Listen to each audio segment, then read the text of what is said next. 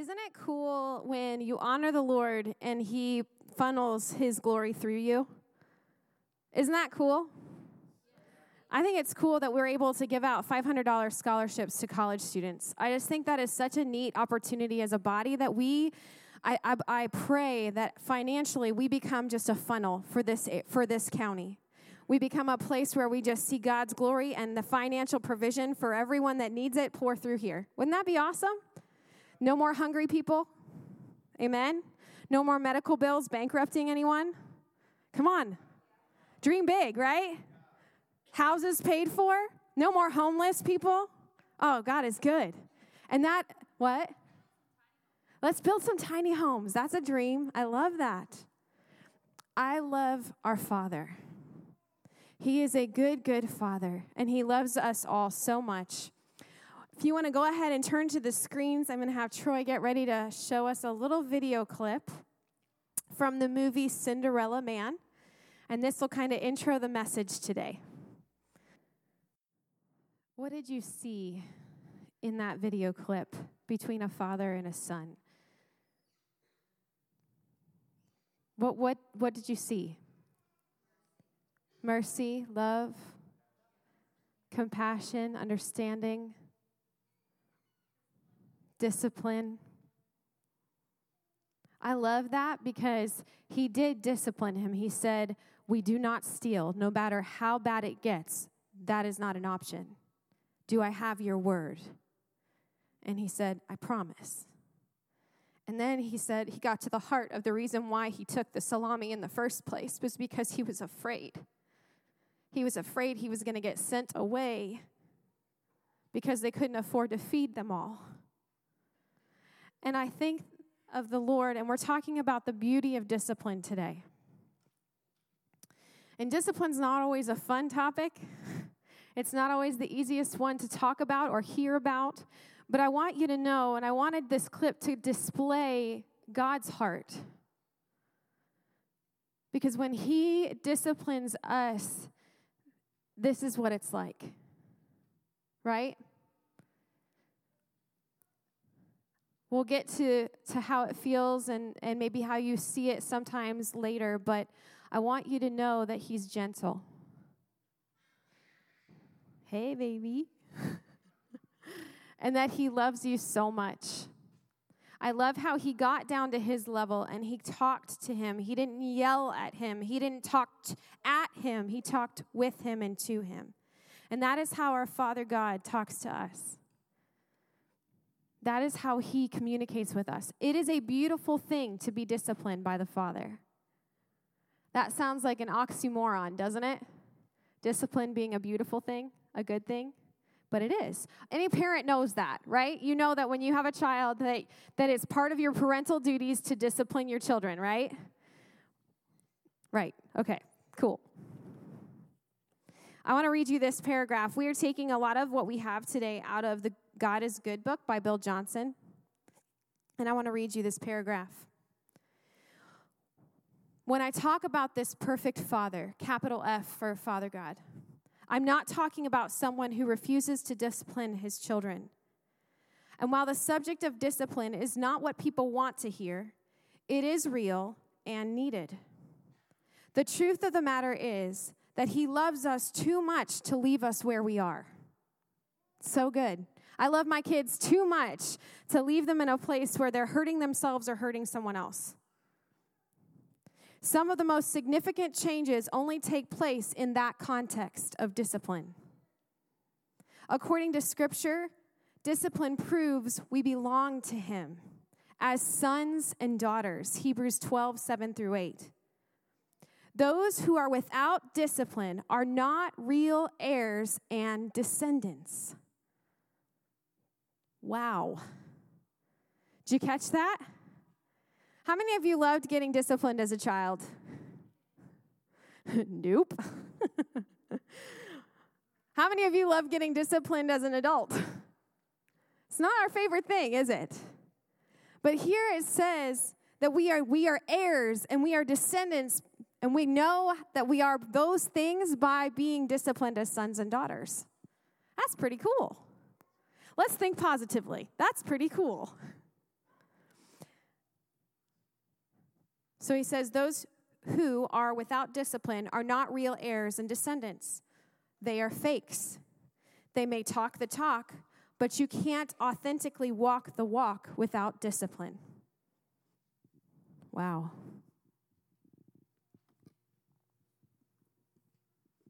Turn with me to Hebrews 12. He referenced Hebrews 12.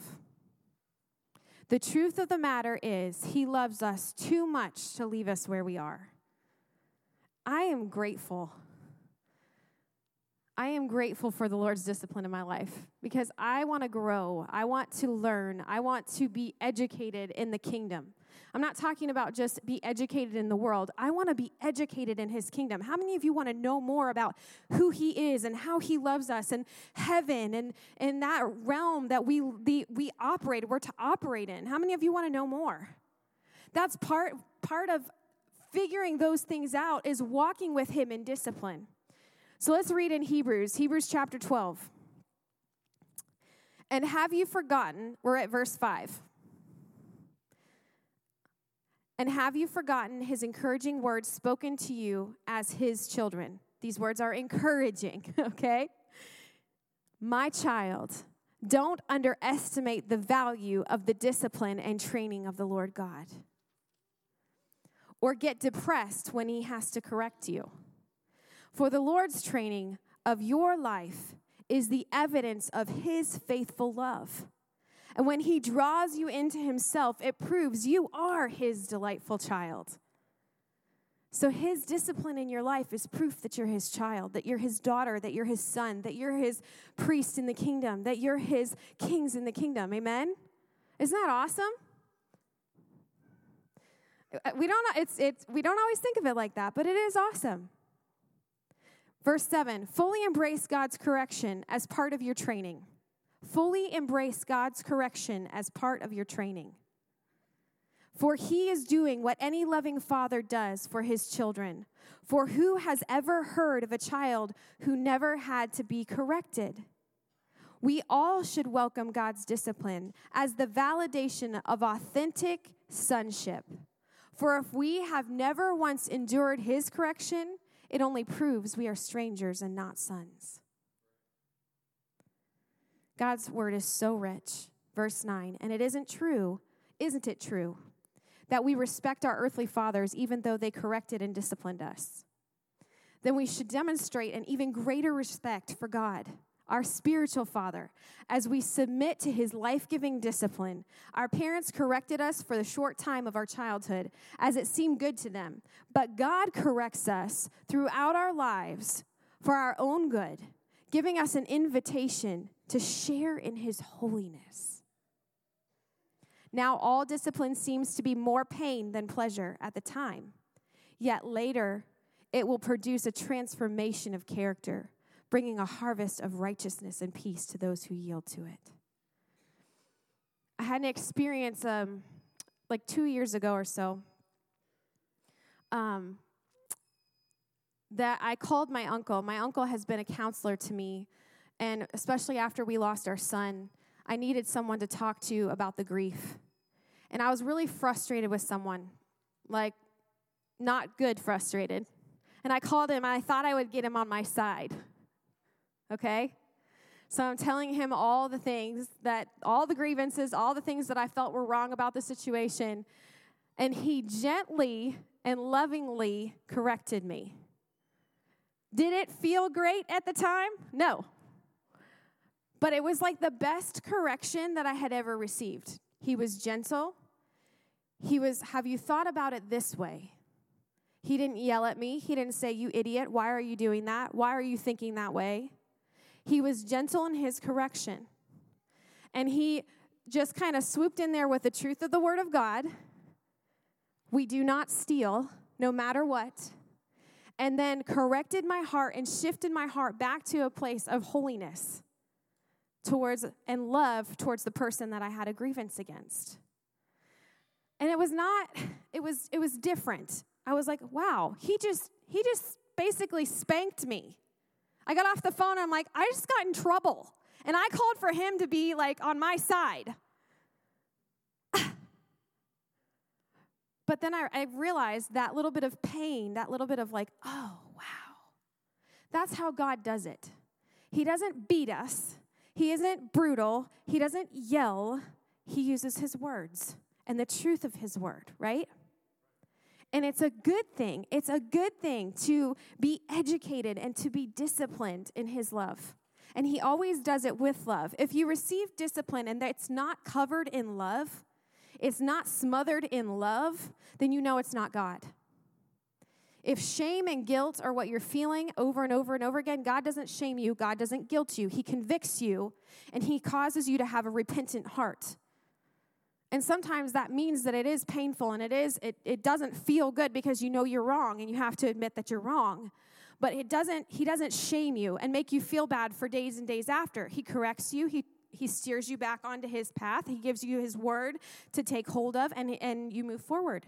He doesn't browbeat you, he doesn't keep you there. You remember what you did yesterday? You're doing it again today. That's not how he is.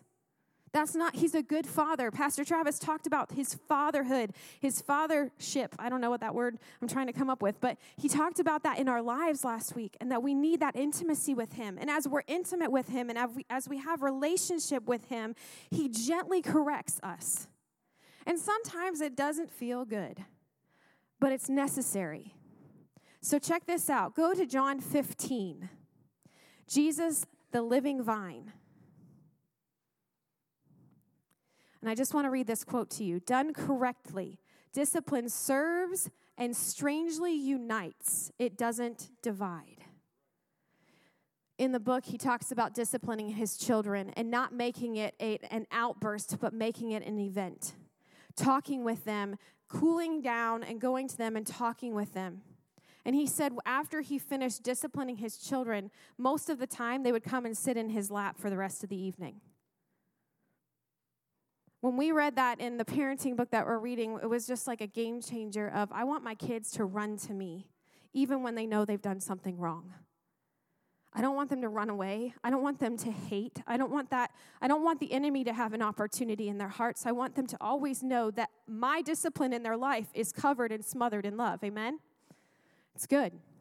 All right, John 15, Jesus the vine. I'm going to read starting in verse 1. This is so, so, so good. I am a true sprouting vine, and the farmer who tends the vine is my Father. This is Jesus speaking.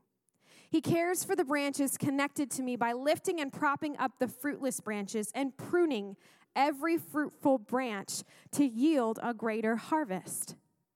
The words I have spoken over you have already cleansed you. So you must remain in life union with me, for I remain in life union with you. For as a branch severed from the vine will not bear fruit, so your life will be fruitless unless you live your life intimately joined to mine. Isn't that good? That I love the illustration of pruning. Papa Joe has taught me something when I garden. When I plant tomato plants, he taught me that I have to remove the suckers on the tomato plant. And I'm like, okay. And he, the first year he showed me and I watched. And then the second year I did it and he watched. And this year I'm doing it all by myself and I did good. but that pruning process, a sucker is a, is a little growth that comes out in between the main stem and the branch that's going to bear fruit. And if you leave the suckers, they'll steal the nutrients from the branch that's going to bear fruit, and the fruit won't be as good or as much or as pretty. Okay? So you got to take that sucker off because it's life sucking, right? Take it off, and you're going to you're going to bear much fruit on your tomato plant. How many like garden fresh tomatoes? Hallelujah. Me too. I've got six plants going strong, which I probably ought to go out and check for suckers now because you have to keep doing it. It's not a once and done thing, right, Papa Joe? You have to keep pruning, you have to keep taking those off as they grow. Isn't God good that He gave us a simple illustration of what He does in our lives? That if He isn't pruning us, if He isn't removing those things that suck the life out of us and stop us from bearing fruit, he loves us too much to not see growth, to not see fruit. What, did, what does it say? You will know them by their fruit. You'll judge them by their fruit, right? That's the only time we're allowed to judge is by the fruit of what comes out of someone's life. You can't say, I think they're doing this. That's not our place. We're going to know people by the fruit. I want to be very fruity. I do. I want to be fruity. I want to bear much fruit in the kingdom. And what does he say? I have to live life intimately joined to him, to where I'm okay with him coming in and saying, We got to take this out. I know you're hanging on to it, but this anger issue here has got to go. This issue with self esteem that makes you need approval from people, I got to take it out because then you're not looking to me for approval, you're looking to someone else. This issue with addiction, I gotta, I gotta get it out of you. And it's a good discipline. And sometimes it hurts because the realization that we're relying on something more than Him hits us kind of hard, right in the nose a little bit.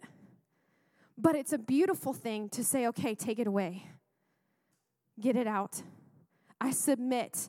There's something about submitting to His love. It's His love, guys. It's not His anger. He doesn't do it out of anger. That father disciplining his son, you notice he didn't get angry. That's how God is with us. He doesn't get angry with us. Okay? He gently corrects. Sometimes it can be intense, but okay. So here we go. I'm going to stop there, but you can re- keep reading. There is so much in that passage. Oh, my word. The part that I love is down in verse 10. If you keep my commands, you will live in love, just as I have kept my Father's commands. For I continually live, nourished and empowered by his love. What are we to be nourished and empowered by? The love of God. Thank you, thank you, thank you that that is my nourishment and my power, is your love in my life and your discipline in my life. I want to read you one more quote. He simply wants to talk to us to bring about the change that is needed to become the doers of his word, as he always intended. And then I just wrote this He's not harsh or brutal. He simply convicts, then converses with us to change our thought process, which changes our action which changes our lives. He wants to have conversation. He loves your heart. He loves your mind. He loves what he's put inside of you, and his pruning is healthy. And it is a, it is a gentle and yet very righteous and holy action that happens in us when we submit to his pruning in our life. Amen. Go ahead and turn to Luke chapter 9.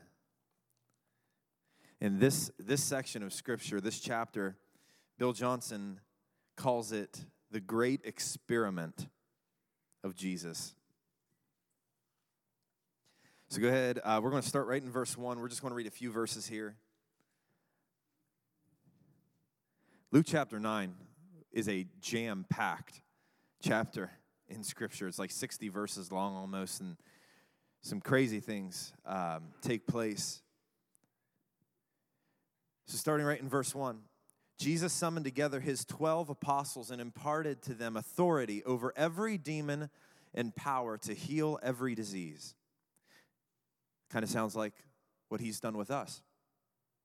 Then he commissioned them to preach God's kingdom realm and to heal the sick and demonstrate that the kingdom has arrived. As he sent them out, he gave them these instructions Take nothing extra on your journey, go as you are. Don't carry a staff, a backpack, food, money, not even a change of clothes. Whatever home welcomes you as a guest, remain there and make it your base of ministry. And wherever your ministry is rejected and not welcomed, you are to leave that town and shake the dust off your shoes as a testimony before them the apostles departed and went into the villages with the wonderful news of God's kingdom realm, and they instantly healed diseases wherever they went. Jump down to verse 10. Months later, the apostles returned from their ministry tour and told Jesus all the wonders and miracles they had witnessed. Jesus, wanting to be alone with the 12, quietly slipped away with them to uh, with them toward Bethsaida. And we're going to stop there. So, following this time of successful ministry, right? The 12 apostles return and they're celebrating all the amazing things they've seen during the months they've been ministering, proclaiming the kingdom and healing every disease. So, following this time, though, we see in Luke 9 as we move forward, some strange things begin to rise to the surface in these 12 men. So, go to verse 46. There we go. Number one. The disciples began to argue and became preoccupied over who would be the greatest among them. Fully aware of their innermost thoughts, Jesus called a little child to his side and said to them, If you tenderly care for this little child on my behalf, you are tenderly caring for me. And if you care for me, you are honoring my Father who sent me. For the one who is least important in your eyes is actually the most important one of all. So the disciples arguing back and forth and comparing who was greater than who probably resulted from the miracles they performed during their ministry. We don't know how many months this was, but we need to remember something. Jesus sent them out two by two. So as they're ministering and seeing these amazing moves of God and people being healed and miracles happening, there's only one other disciple with them that's seeing this. So as they come back together, they probably don't believe that the other 10 disciples have seen things that have been quite as amazing as what they saw because they weren't with them. And they're like, oh, no, no, no, no. You got to listen to what I did. Listen to how great I was. The miracles I performed.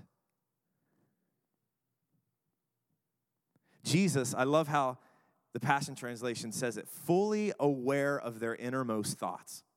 Jesus knew what was going on, he knew exactly what they were thinking. Realized it was time to prune a branch. Their concept of greatness was based on what they did, and if that branch was allowed to grow, it would remove all possibility of lasting fruit for the glory of God. Like Leslie said, Jesus is most concerned with the fruit that we bear.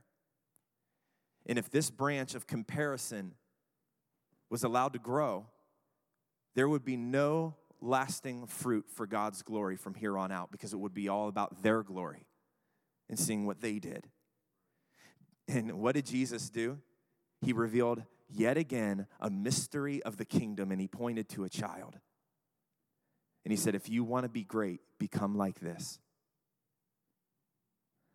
Number two, let's go to verse 49.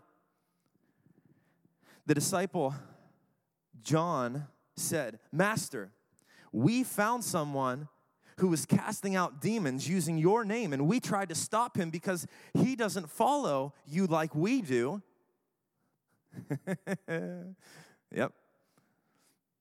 We're all sitting here like, I would never say that. I would never do anything. Jesus responded, You shouldn't have hindered him, for anyone who is not against you is your friend. Why would they do this? Well, first off, jealousy. If you would read back in Luke chapter 8, Jesus was on the mountain. There was a transfiguration. He was on the mountain with three of his other disciples. So there were nine disciples who weren't on the mountain with him. And when Jesus stepped down off the mountain, this father ran up and said, Lord, my, my son is he's demon possessed. And your disciples have tried to cast out the demon, but they, they couldn't. And so Jesus, of course, has a discipline moment and casts the demon out of the boy. So just a little while later, the disciples who were unable to cast this demon out, they see someone who's not even part of their group casting a demon out of someone. And they're like, this guy doesn't even follow Jesus like we do. He's not even part of our, you know, good old boys club and he's able to cast this demon out. So they're jealous because he's doing something they can't do. Also, Like we said, they had an all access pass to Jesus. And they probably thought something like this okay, shouldn't compare with each other, right? We're not better than each other, but we're definitely better than this dude. They, they took it on as a measure of personal accomplishment instead of personal responsibility. It was a badge that they wore. I'm part of the Jesus Power Club or whatever. I don't know. And they that was an accomplishment for them that, that elevated them to this status that they were better than everybody else. Instead of it convicting them with a responsibility to minister the love and compassion of Jesus. Again, Jesus lovingly prunes back the branches of jealousy and elitism,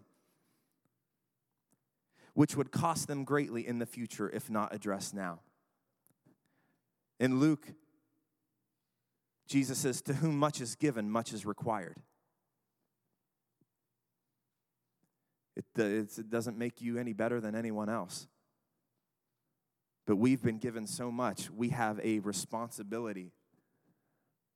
Isn't that in Spider Man? With great power comes great responsibility. They took that from the Bible. That's not Spider Man.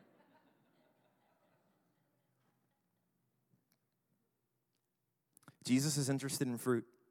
They needed to know, we need to know, that some of our support, some of their support would come from people who were not in their club.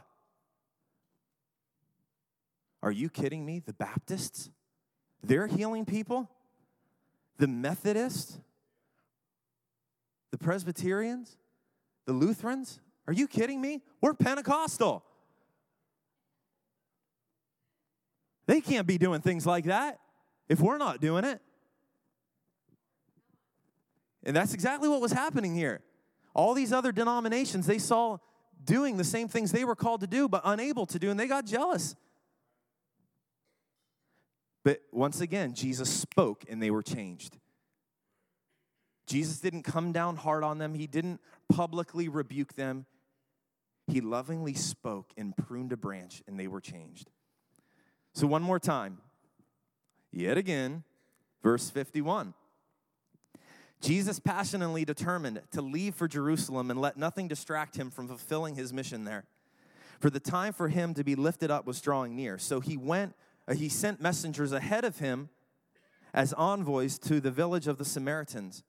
But as they approached the village, they were turned away. They would not allow Jesus to enter, for he was on his way to worship in Jerusalem. The Samaritans, if you study this, we don't have time to get into it, they were notorious because they, they were kind of half breeds, and um, the, the Israelites saw them as spiritually inferior, and so they did not get along well. And so you had to go through Samaria to Jerusalem for any of the you know yearly festivals and times of worship and so they were notorious for not allowing God's people to come through. And this is what happened. They wouldn't let Jesus and his disciples come through. So when the disciples, Jacob and John, realized this verse 54, what was happening, they came to Jesus and said, Lord, if you wanted to, you could command fire to fall down from heaven, just like Elijah did, and destroy all these wicked people. Jesus is probably thinking in this moment, good enthusiasm, a little misdirected. Jesus rebuked them sharply, saying, Don't you realize what comes from your hearts when you say that? For the Son of Man did not come to destroy life, but to bring life to the earth. Again, Jesus has to prune a branch, this time dealing with the spirit of murder. It is, it's true. Check the screens. Read this quote with me. This hit me hard. I hope it hits you hard. The need to be vindicated in order to feel good about ourselves is very shaky ground to build upon. they said that to me. They did that to me. I'll show them. Right? They didn't accept what I said. They didn't do what I told them to do. All right, then. I'll show them who's boss. How, how often do parents, we've done that? Our discipline of our child has way more to do about how we're feeling than what's in their best interest.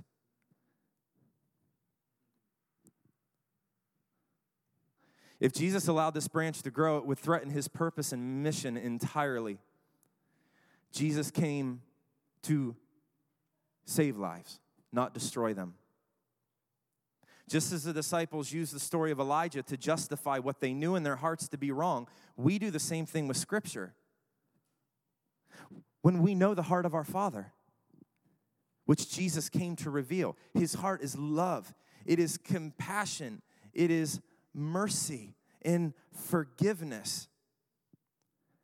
I would be a little worried. So, Rick and Eric, a few weeks ago, they went to War, West Virginia. And it is, we can't get into everything, but it's a city that is completely overrun by drug addiction.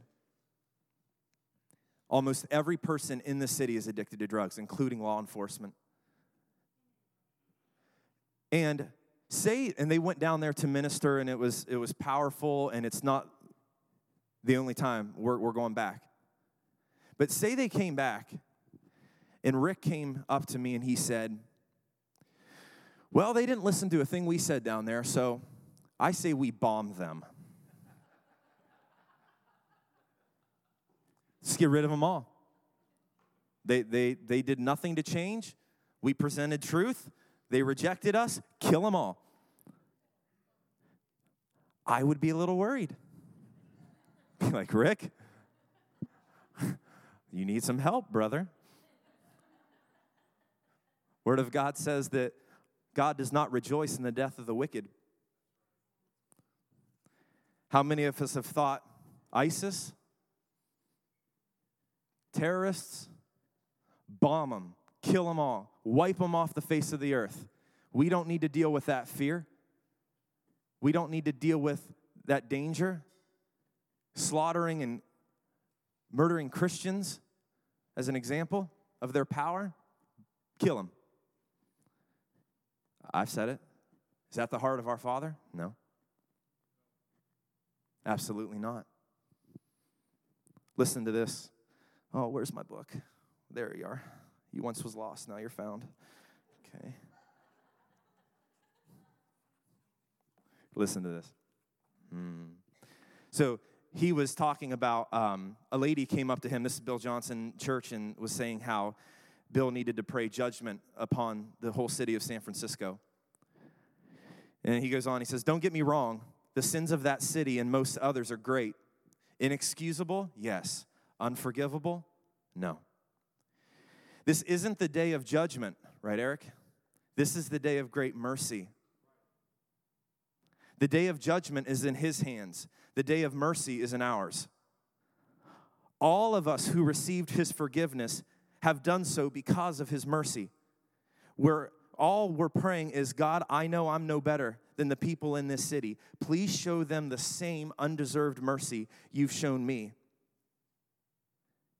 This is the day when insanity is called sanity, wrong is considered right, and foolishness is called nobility.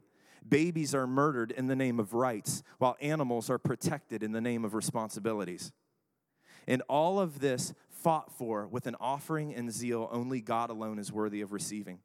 We are in desperate need of His mercy upon our cities and our nations.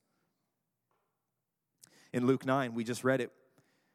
We see Jesus give power and authority, all authority and power, to men who were clearly a little unstable and immature.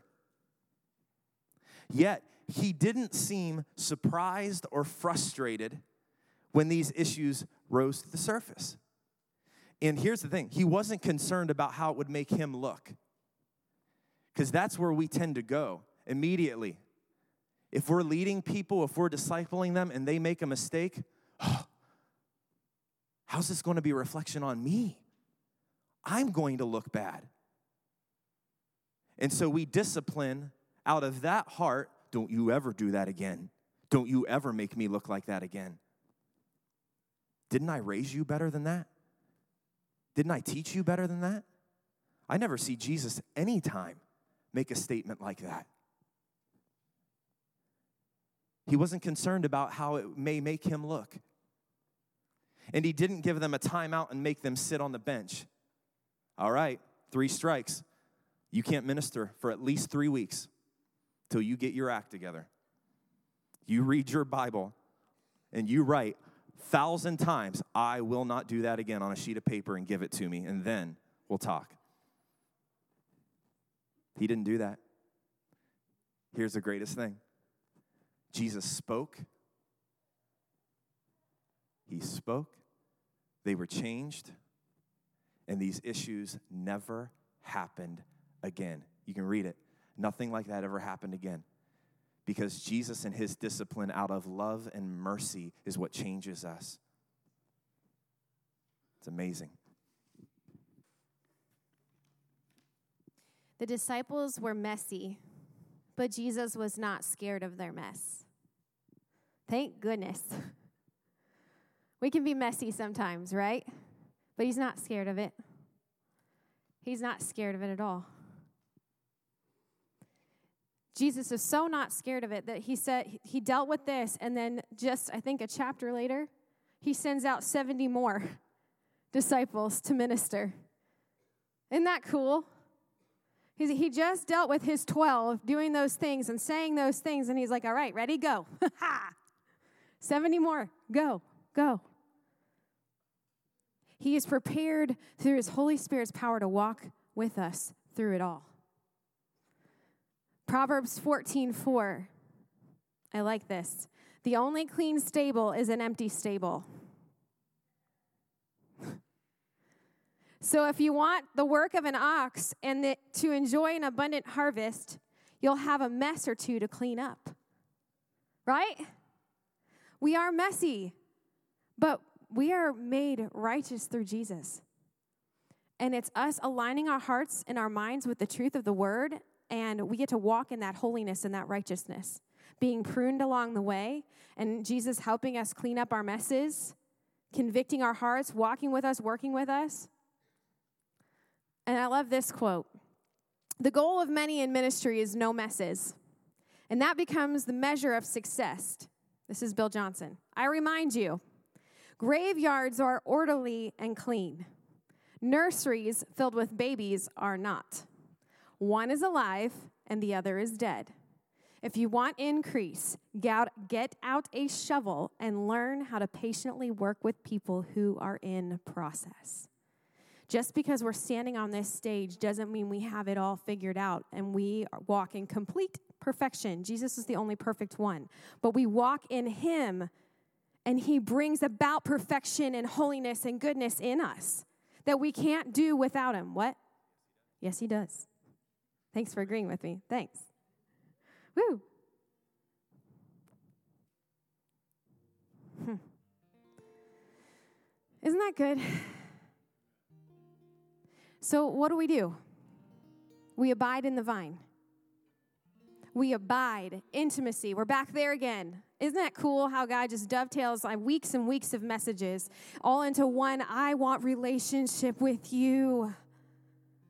Ah. It is a good thing, it is a God thing. We listen to his voice, he talks to us, he shapes us with his words. He corrects our hearts. Sometimes we hear an audible, sometimes we hear it in our spirit, sometimes we read it in the word. How do we do all those things? By being with Him, spending time with Him, listening to Him, loving Him, and letting Him love us. And you know what? Sometimes it's hard because you're letting Him in the places that you don't really want to admit are there. But He's ready to go in and clean up the mess. He loves it. He loves setting things right. That's why He sent His Son, right? He loves us. He loves us. So we abide in the vine. We listen to his voice. We live with a repentant heart. Oh God, let my heart never grow cold. Let my heart never grow hard. Let pride not enter my heart. Let me walk in humility, not lowly and bow beaten but in humble walk of God, you are working in me, you have your being in me, and I will listen. And I'm sorry I messed up here, and I know you're going to help me do it right the next time. The revelation of the Father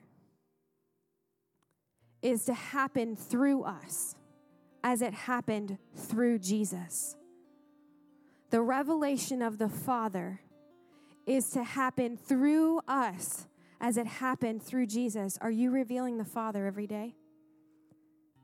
Is His fatherhood and His love pouring through your actions? Is His mercy and His grace pouring through your heart and your hands and your eyes and your mind?